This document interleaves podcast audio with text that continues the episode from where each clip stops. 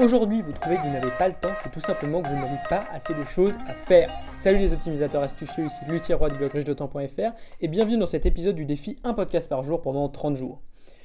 Aujourd'hui, tout le monde dit qu'il manque de temps.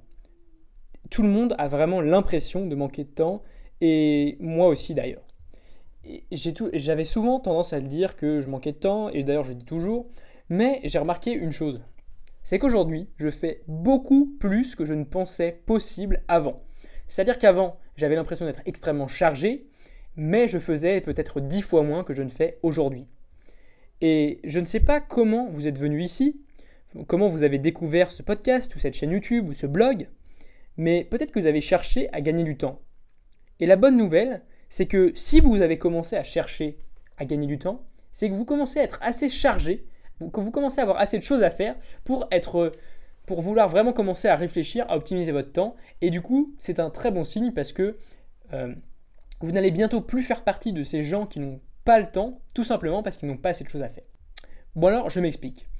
Aujourd'hui, il est essentiel de réaliser qu'il est possible de faire plus, et en particulier en moins de temps, ou avec le même temps qu'on a aujourd'hui, puisqu'on a tous 24 heures par jour. Et je me suis rendu compte que beaucoup de personnes ne manquaient pas réellement de temps. Certaines personnes en perdent tout simplement trop, et du coup, avant de commencer à vouloir gagner du temps, il faudrait peut-être arrêter d'en perdre. Et ça, c'est vraiment essentiel, puisque évidemment, euh, pour avoir plus de temps, on a, deux choix. Soit on arrête d'en perdre, soit on essaye d'en gagner, donc en optimisant notre temps. Et euh, le côté arrêter d'en perdre, c'est peut être arrêter la télé, arrêter YouTube, arrêter Facebook. Vous voyez, c'est des choses.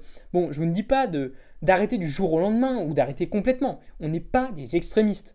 L'optimisation du temps, ce n'est pas tout simplement un truc, on se dit, ah, voilà, du jour au lendemain, c'est mon idéologie, point, barre. Non, c'est pas ça.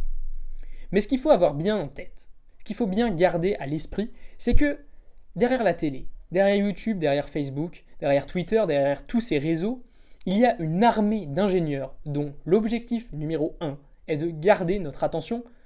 Et du coup, se soustraire de leur emprise est quand même assez difficile puisque c'est des gens qui sont extrêmement intelligents et qui sont payés très très cher pour faire ce qu'ils font. Alors du coup, pensez-y la prochaine fois que vous dites que vous manquez de temps. Est-ce que vous manquez réellement de temps? Est-ce que c'est pas tout simplement que vous perdez trop de temps en ce moment ou que vous allez trop sur Facebook? Je, ne sais pas, voilà. Et réfléchissez-y aussi à chaque fois que quelqu'un dit qu'il manque de temps, ayez un petit sourire intérieur en vous disant tiens tiens cette personne peut-être qu'elle n'a pas assez de choses à faire. Bon, je ne vais pas vous laisser là sans, solution, euh, parce que l'idée, ce n'est pas de simplement faire des constats et de ne pas avoir de résultats, l'idée c'est de foncer, de réussir à accomplir des choses. Donc quand vous manquez de temps, demandez-vous premièrement, est-ce que vous avez besoin d'en gagner ou est-ce que premièrement vous devez arrêter d'en perdre? Et je pense que dans beaucoup de cas, arrêter d'en perdre est la première étape à mettre en place. Euh, ça peut commencer avec la mise en place de bonnes habitudes. Par exemple, je décide de ne passer qu'une demi-heure par jour sur Facebook. Peut-être que les plus anciens d'entre nous, les plus anciens de, ceux qui écoutent ce podcast trouvent que c'est déjà énorme, mais il faut savoir que la plupart des jeunes passent plus d'une heure ou deux par jour sur Facebook. Donc voilà, la première chose à regarder, est-ce que vous passez beaucoup trop de temps à avoir des distractions qui sont assez inutiles? Et donc tout ça, ça se met en place avec des habitudes. Et pour gagner du temps, c'est pareil il va falloir mettre en place des outils, mais les mettre en place sous forme d'habitude, puisque si vous ne les mettez pas, euh, si vous les mettez en place tout simplement de manière euh, ponctuelle, vous n'allez pas avoir les résultats que vous attendez, vous n'allez pas réellement gagner de temps. Donc pour mettre en place des habitudes, j'ai fait des fiches pratiques, des fiches pratiques qui sont à mettre en place tout de suite, qui sont applicables directement dans votre vie, et vous pouvez d'ailleurs les télécharger directement avec le premier lien de la description de ce podcast. De la même manière, si vous êtes sur le blog, il vous suffit de remplir un des formulaires du blog pour les recevoir directement dans votre boîte mail.